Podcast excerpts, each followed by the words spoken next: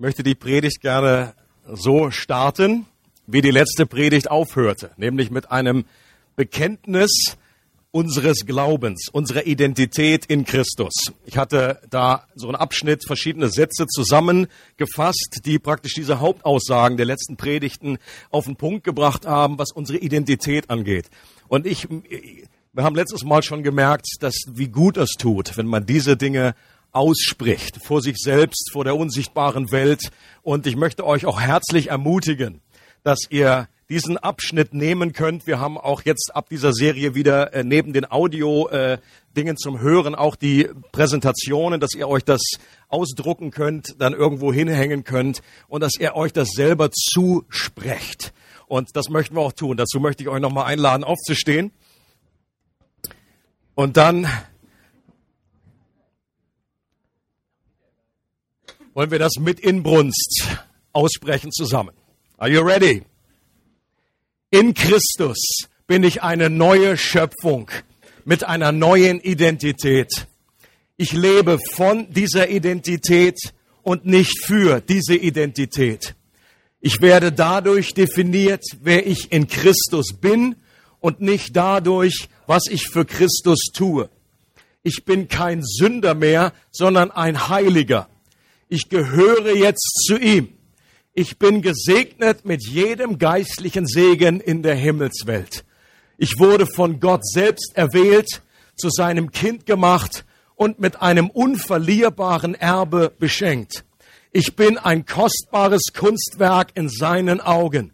In Christus bin ich wertgeschätzt. Ist das gut?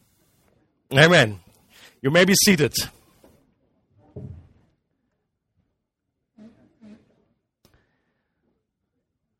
Und heute betrachten wir eine weitere Facette dieser neuen Identität, diese Identität, diese, diese Erlösung, was wir in Christus haben. Das ist wie ein äh, Edelstein, wie ein Brillant, den wir von verschiedenen Seiten betrachten und wir drehen das immer wieder ein Stück weit und sehen eine neue Facette. Und heute geht es um die Facette, ich bin gerettet. Ich bin gerettet. Du bist, wenn du in Christus bist, gerettet. Und der Vers dazu aus Epheser 2, Verse 8 bis 9 heißt, durch Gottes Gnade seid ihr gerettet. Und zwar aufgrund des Glaubens. Ihr verdankt eure Rettung also nicht euch selbst. Nein, sie ist Gottes Geschenk. Sie gründet sich nicht auf menschliche Leistung, sodass sich niemand vor Gott mit irgendetwas rühmen kann. Und der ersten Frage, der wir nachgehen wollen, ist, gerettet, ja wovon? Da wollen wir uns neu daran erinnern. Heute die Predigt wird letztendlich eine Zusammenfassung von diesem Evangelium, das wir dann auch an andere weitergeben. Deswegen ist es immer wieder gut zu hören, äh, das mit, mit neuen Worten aus neuen Perspektiven zu sehen. Aber auch das Evangelium ist nicht etwas, was nur für Menschen gedacht ist, die Gott noch nicht kennen sondern wir als, als Christen, wenn du schon 20, 30, 40 Jahre Christ bist, wir müssen das Evangelium immer wieder hören für uns selbst. Und wenn es, wenn, wenn, wenn jemand gelangweilt ist über das Evangelium, dann stimmt irgendetwas nicht. Sondern es sollte eine, immer wieder eine Begeisterung darüber, über diese grundlegenden Wahrheiten sein. Und das möchte ich heute einfach neu äh, entfalten.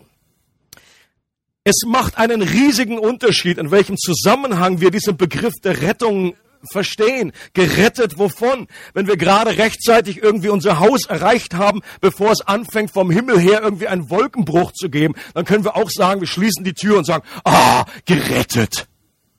Das ist dann irgendwie so eine sehr softe Art, äh, ist, ist auch okay, kann man auch sagen. Aber als im Jahr 2010 in Chile 33 Bergarbeiter gerettet wurden, nachdem sie knapp 71 Tage unter der Erde eingeschlossen waren und vielleicht schon mit ihrem Leben abgeschlossen hatten, es war lange nicht klar, ob diese Rettungsaktion funktionieren wird. Da hatte die, das Wort Rettung eine viel größere Dimension, eine dramatischere Bedeutung als das ich bin jetzt aus dem, aus dem Regen gerettet. Die Frage ist, worauf bezieht sich das Wort Gottes, wenn es allen, die an Jesus glauben, spricht, ihr seid gerettet. Wovon mussten wir errettet werden? Einem Regenguss, einem Grubenunglück oder einer noch hoffnungsloseren Situation? Das ist die erste Frage, der wir nachgehen. Und die Antwort, wovon wir errettet wurden, die finden wir einige Verse vorher. In Epheser 2, Verse 1 bis 3. Ich lese mal diesen Abschnitt vor. Ihr wart nämlich tot. Tot aufgrund der Verfehlungen und Sünden, die euer früheres Leben bestimmten. Ihr hattet euch nach den Maßstäben dieser Welt gerichtet und wart dem gefolgt, der über die Mächte der unsichtbaren Welt zwischen Himmel und Erde herrscht. Jenem Geist, der bis heute in denen am Werk ist, die nicht bereit sind, Gott zu gehorchen. Wir alle haben früher so gelebt. Wir ließen uns von den Begierden unserer eigenen Natur leiten und taten, wozu unsere selbstsüchtigen Gedanken uns drängten. So wie wir unserem Wesen nach waren, hatten wir genau wie alle anderen nichts verdient als Gottes Zorn. Und Paulus zählt in diesem Abschnitt drei verschiedene Wahrheiten auf, die auf jeden Menschen zutreffen, bevor er gerettet wurde. Und die erste Wahrheit, die heißt, wir waren tot. Das ist interessant dass die Bibel erklärt, dass Menschen, die ohne Jesus leben, eigentlich in einer gewissen Art und Weise tot waren. Obwohl das manchmal nicht, wir kriegen das nicht auf die Reihe, wenn wir da irgendwie durchtrainierte Sportler sehen oder sehr intellektuelle Menschen, die einfach, die, die sehen nicht, die, die, wo, wo, wo ist das tot? Die sind ja sehr lebendig. Und ich glaube, dass es hier nicht nur sprichwörtlich gemeint ist. Äh, das gibt es auch in der Bibel, dass das irgendwie als, als Übertragung gemeint ist. Erinnert euch an die, äh, das Gleichnis vom verlorenen Sohn oder wartenden Vater. Der Vater sagt, mein Sohn war tot und jetzt lebt er wieder. Da ist es mehr im übertragenen Sinn gemeint. Aber die Bibel redet hier wirklich von einer Art Tod. Wahres Leben wird in der Bibel durch die Gemeinschaft mit Gott umschrieben. Also Leben heißt mit Gott verbunden sein, eine Beziehung zu Gott zu haben. Und Tod ist deswegen die Trennung von Gott, die die Folge unserer Verfehlungen und Sünden ist, sagt dieser Abschnitt. Wir sind zwar biologisch am Leben, aber geistlich gesehen sind wir tot. Sünde bedeutet, das ist der eigentliche Ausdruck jedenfalls von dem einen Wort, was äh, in erster Linie für Sünde gebraucht wird, dass wir am Ziel vorbeileben. Eine Zielverfehlung, das bedeutet Sünde.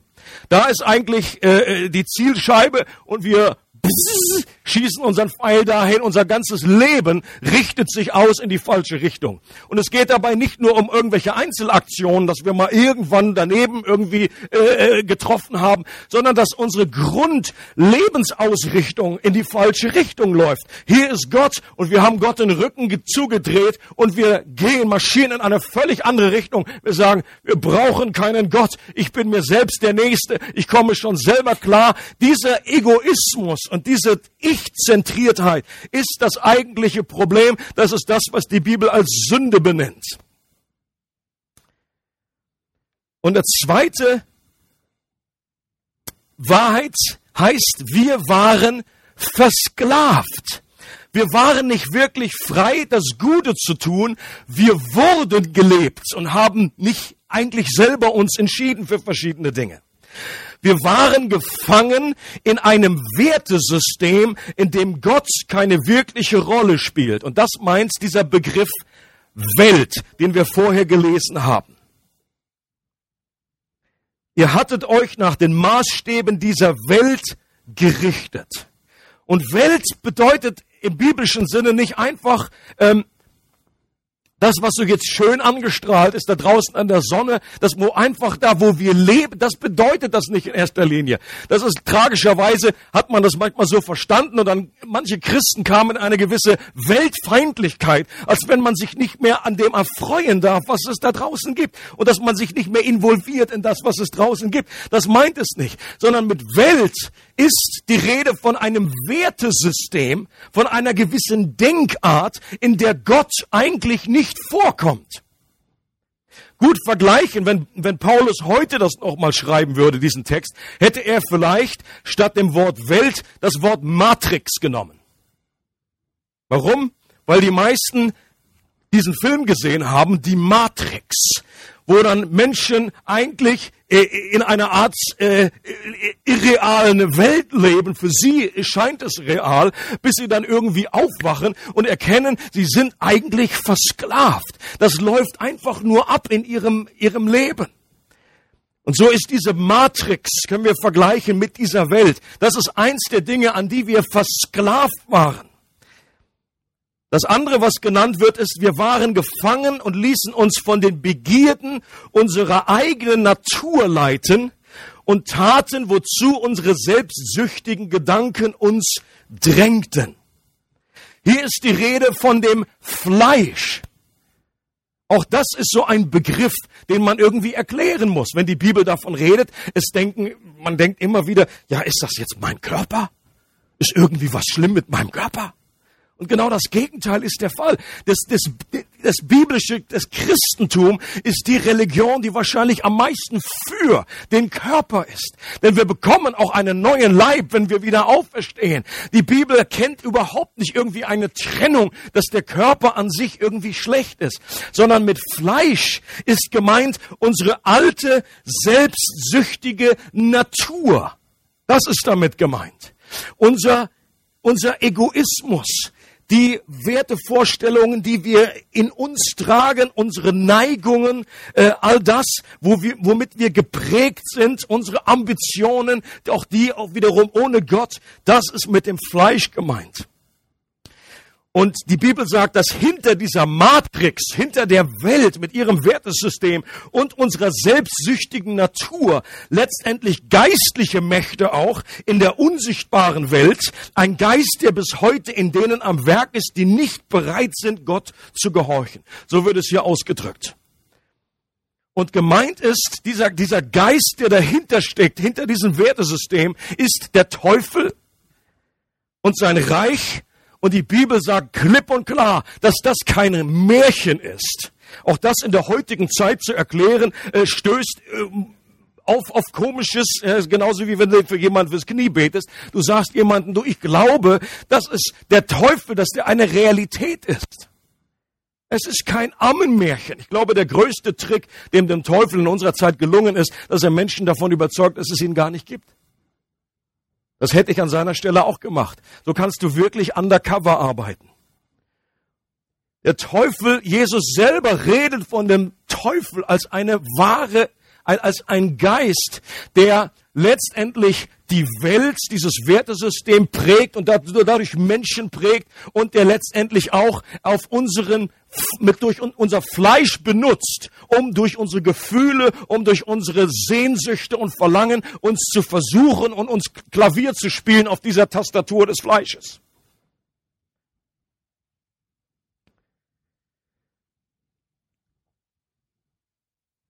Also die erste Wahrheit ist, wir waren tot.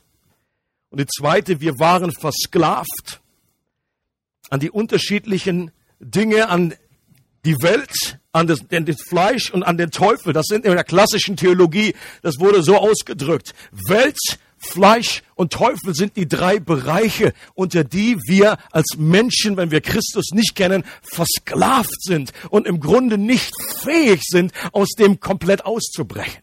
Wir sind Gefangene von diesen Einflüssen.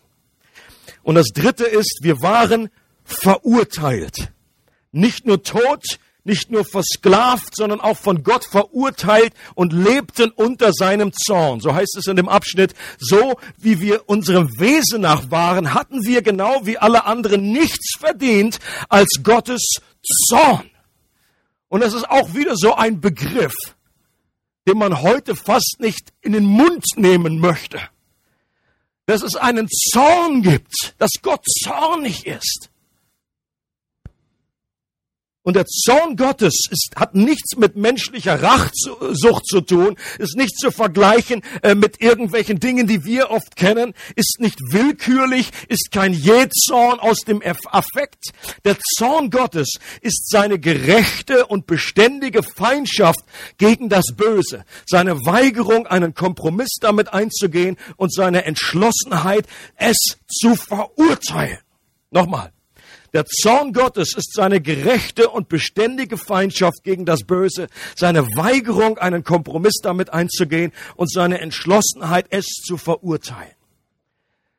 In der Bibel gibt es keinen Konflikt zwischen der Liebe Gottes und seinem Zorn.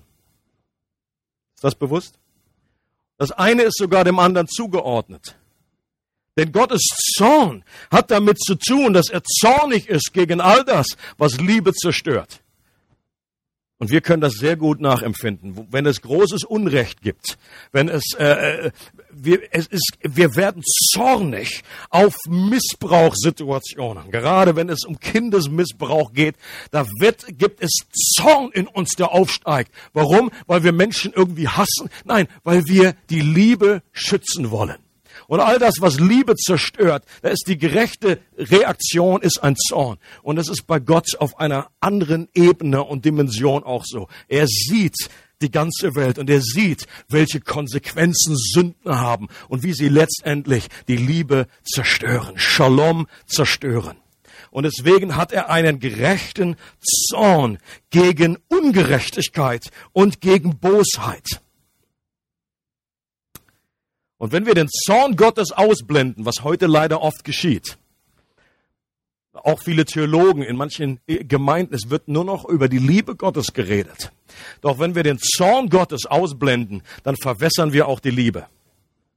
Du kannst das eine nicht äh, haben ohne das andere. Die Liebe zeigt sich doch gerade darin, dass Gott zornig ist und dass wir auch als Menschen, die wir äh, gegen ihn gelebt haben, in Feindschaft Gott gegenüber gelebt haben, dass er einen Zorn hat gegen dieses, gegen Boshaft, in Boshaftigkeit in der Welt und dass er trotzdem uns liebt und einen Weg gefunden hat, uns zu befreien davon.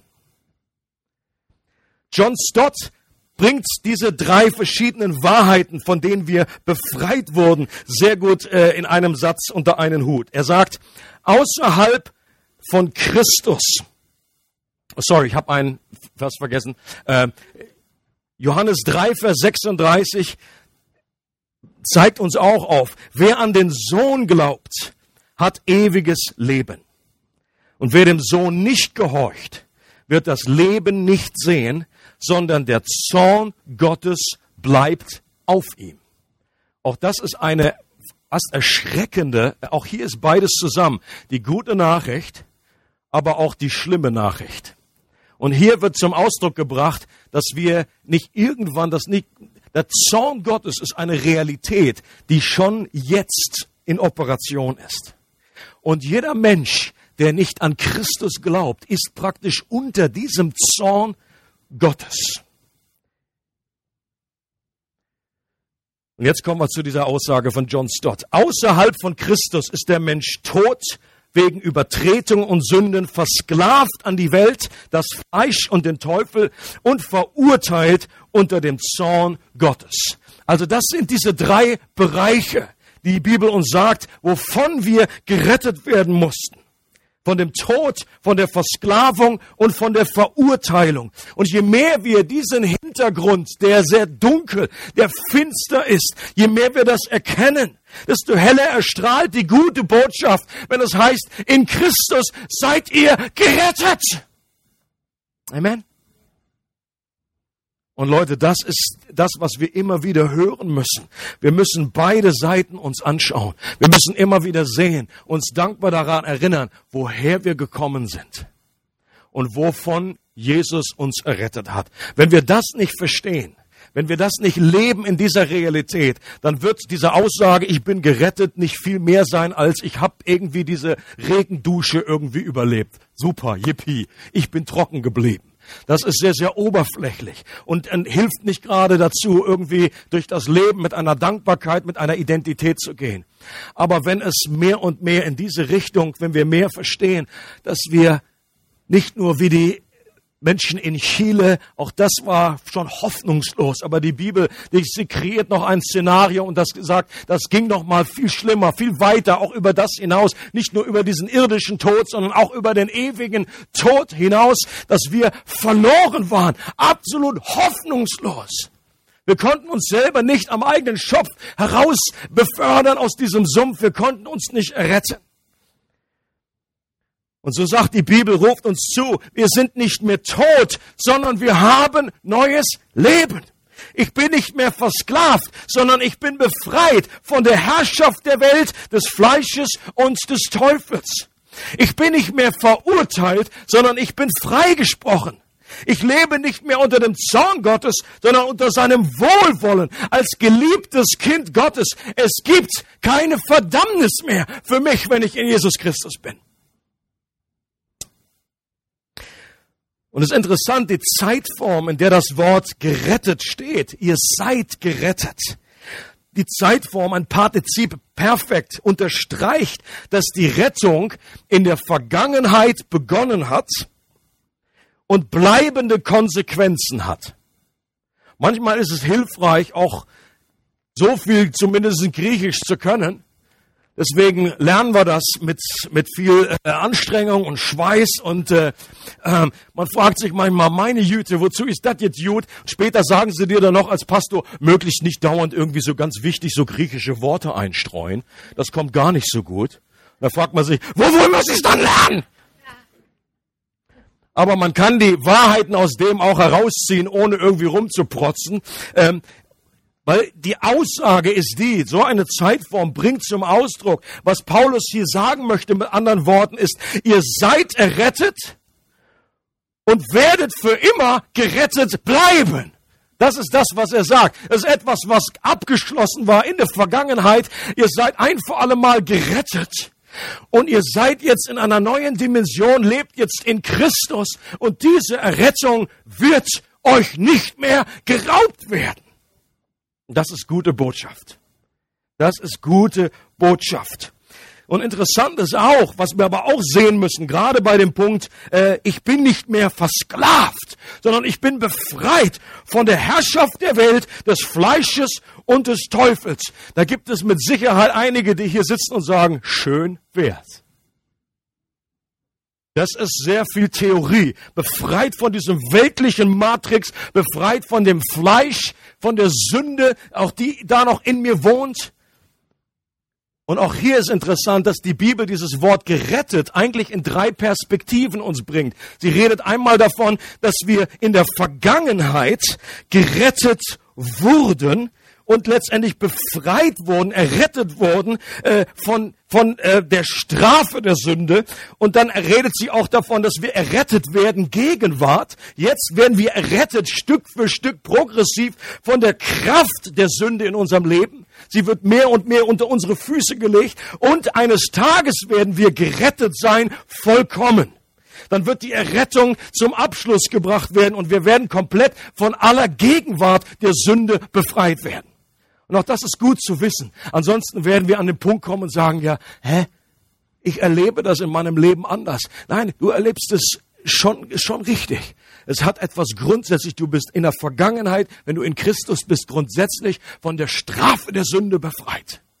Du wirst von der Kraft der Sünde mehr und mehr befreit in der Gegenwart. Und eines Tages wird jegliche Sünde aus deinem Leben entfernt sein und du wirst vollkommen gerettet sein in Herrlichkeit. Und die zweite Frage, die wir uns stellen, ist gerettet wodurch?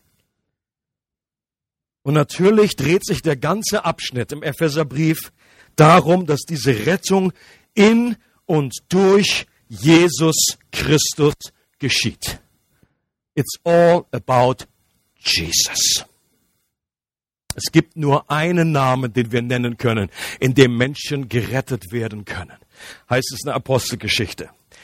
Matthäus 1, Vers 21, da kommt der Engel zu Josef im Traum und sagt, sie wird, also sie ist Maria, wird einen Sohn gebären und du sollst ihm den Namen Jesus geben. Und dann heißt es, denn er wird sein Volk retten von ihren Sünden. Warum steht hier denn? Weil Jesus heißt, Gott rettet. Das ist die Übersetzung von dem Wort Jesus.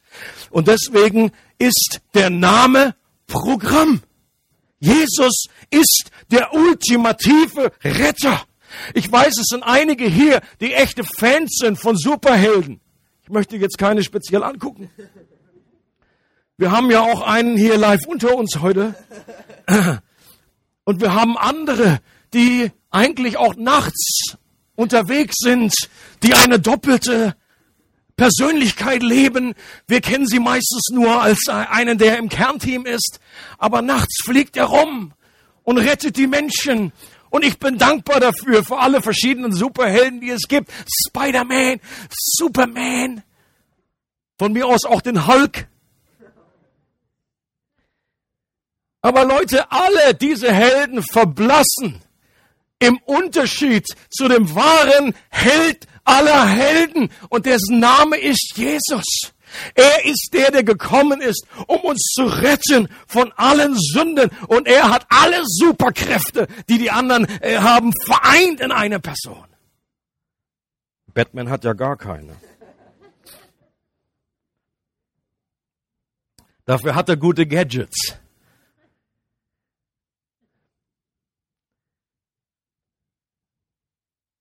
Nochmal der Vers vom Anfang, Epheser 2, Vers 8. Durch Gottes Gnade seid ihr gerettet.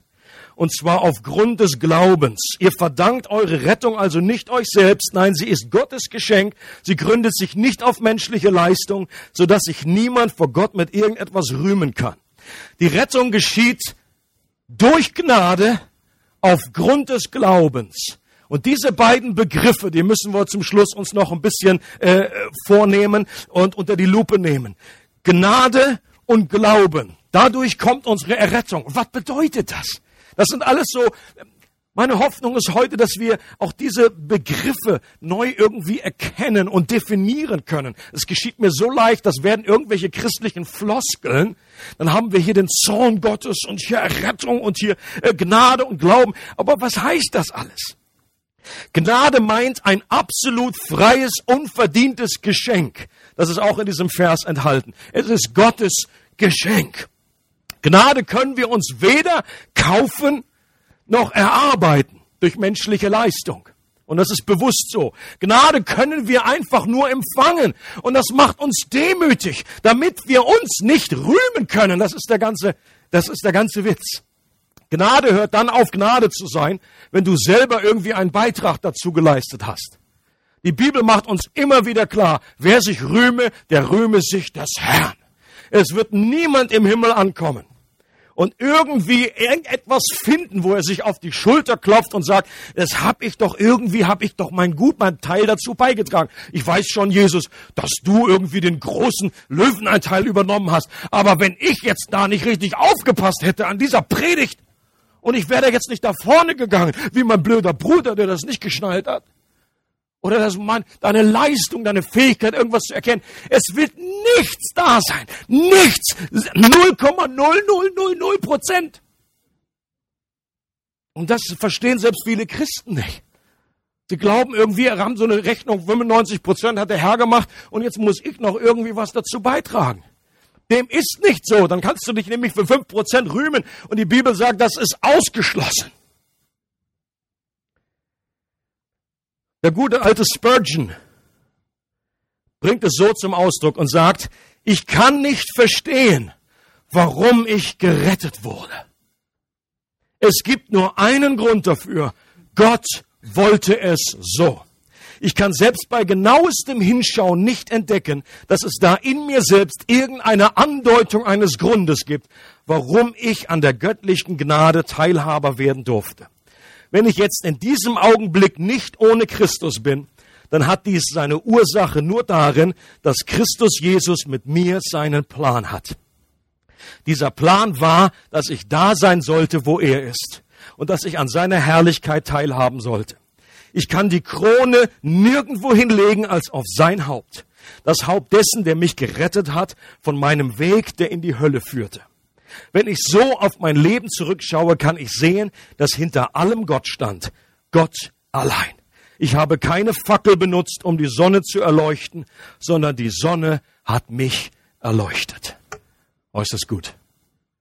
Good old Spurgeon. Und die Gnade fand ihren größten Ausdruck wo?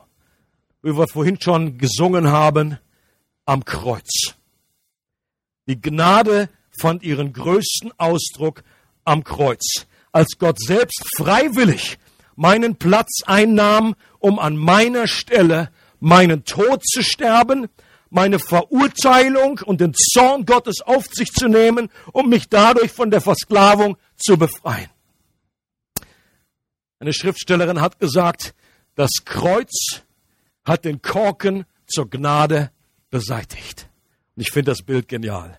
Da ist das Kreuz wie ein überdimensionierter Korkenzieher, der diesen Flasche, diese Gnadenflasche geöffnet hat. Und jetzt kann Gott seine Gnade ausgießen über uns. Aber es war nicht einfach, ohne einen Preis zu holen.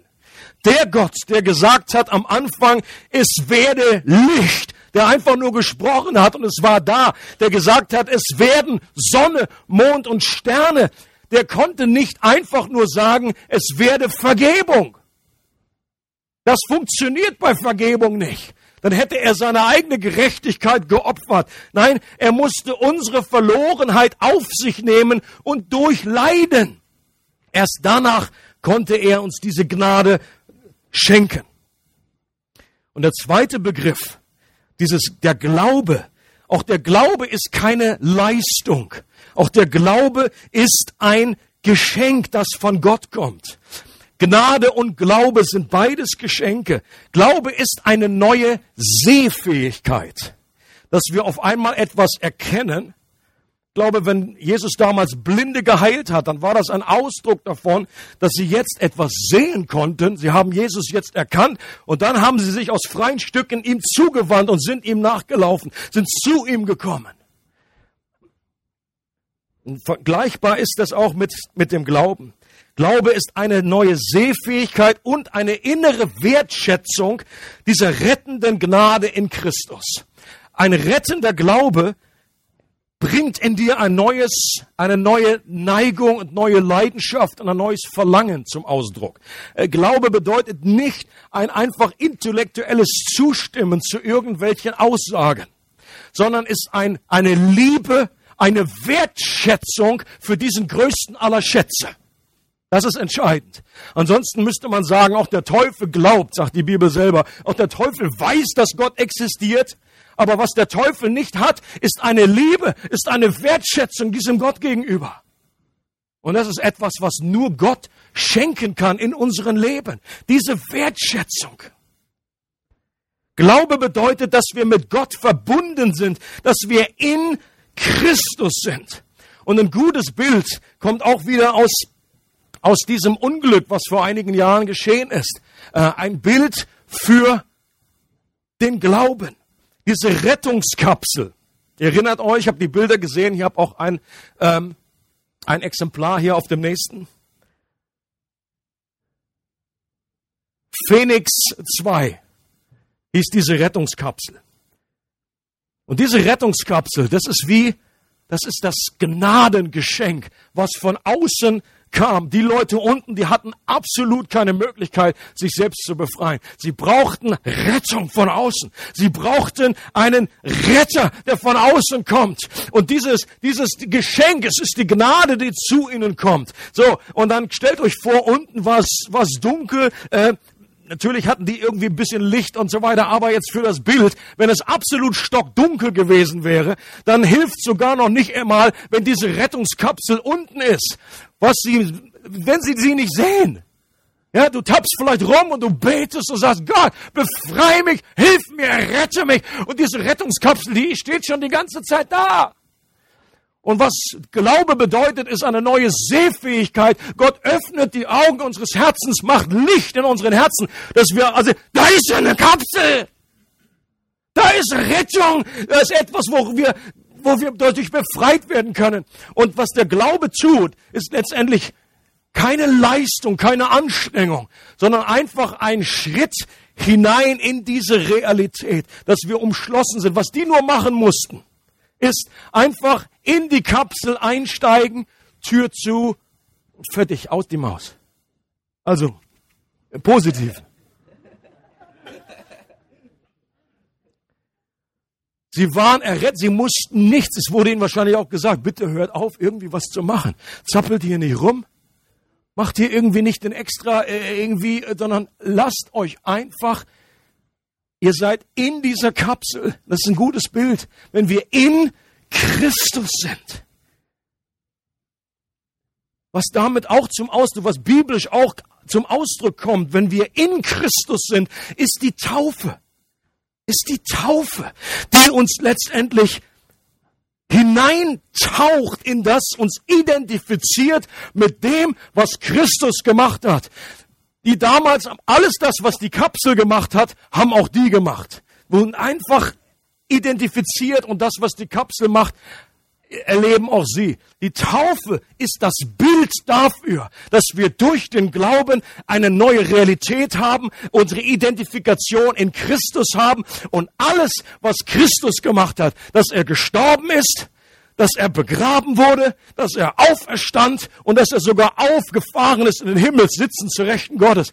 Das ist unsere Kapsel und der, die Taufe belegt, zeigt, symbolisiert diese Realität, dass wir in Christus sind, dass auch wir mit ihm begraben sind, das drückt das aus, wenn wir unter das Wasser gehen, dass wir mit Christus begraben sind, dass wir mit Christus wieder zu einem neuen Leben auferstehen.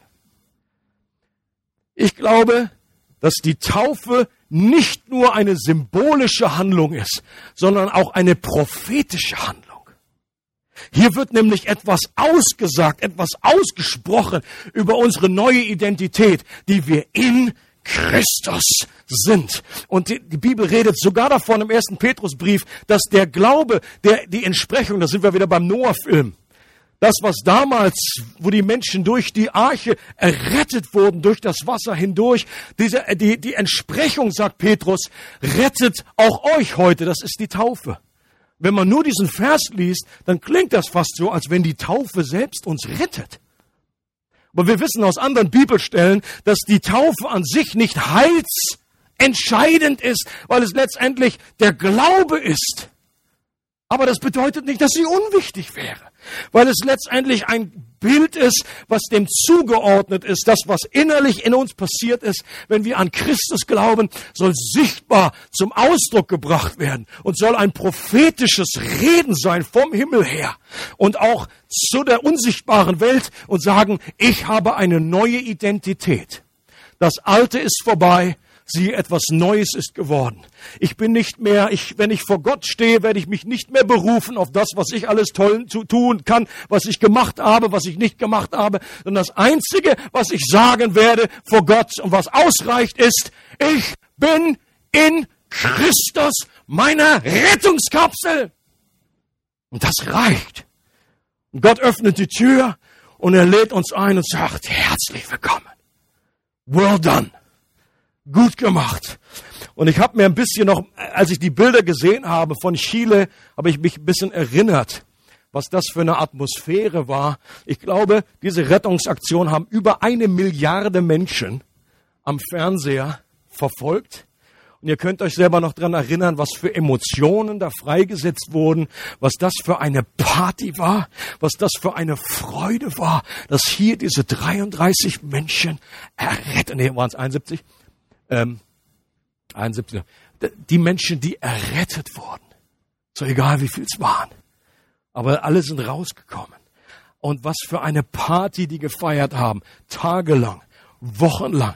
Was für ein geniales Bild für das, wo, warum wir Gottesdienst feiern kann mir vorstellen, dass eben zum ersten Ostertag oder als dann Jesus auferstanden war, die ersten Christen, die, die waren nun mindestens so begeistert über das, was damals stattfand. Und dann, wenn die sich aus Chile, ich kann mir gut vorstellen, dass die sich jetzt regelmäßig treffen Immer wieder mal, um sich daran zu erinnern. Was die machen, ist letztendlich nichts anderes als eine Art Gottesdienst, als ein Dankgottesdienst. Ich hoffe, Sie wissen auch, ich glaube, es waren ja einige Gläubige dabei, die hatten sogar dann auf ihr T-Shirt drauf geschrieben, dass sie Gott letztendlich dankbar sind. Und auch unsere Errettung, wenn wir Gottesdienst feiern, ist immer wieder ein sich vergewissern, ein sich vergegenwärtigen von dem, was Jesus für uns getan hat. Auch heute gibt's wieder einen Clip von Narnia. Natürlich einen Klassiker zu diesem Thema der Errettung. Ein Ausschnitt aus dem äh, Der König von Narnia, der sehr gut äh, in Bildern diese Realität abbildet, dass wir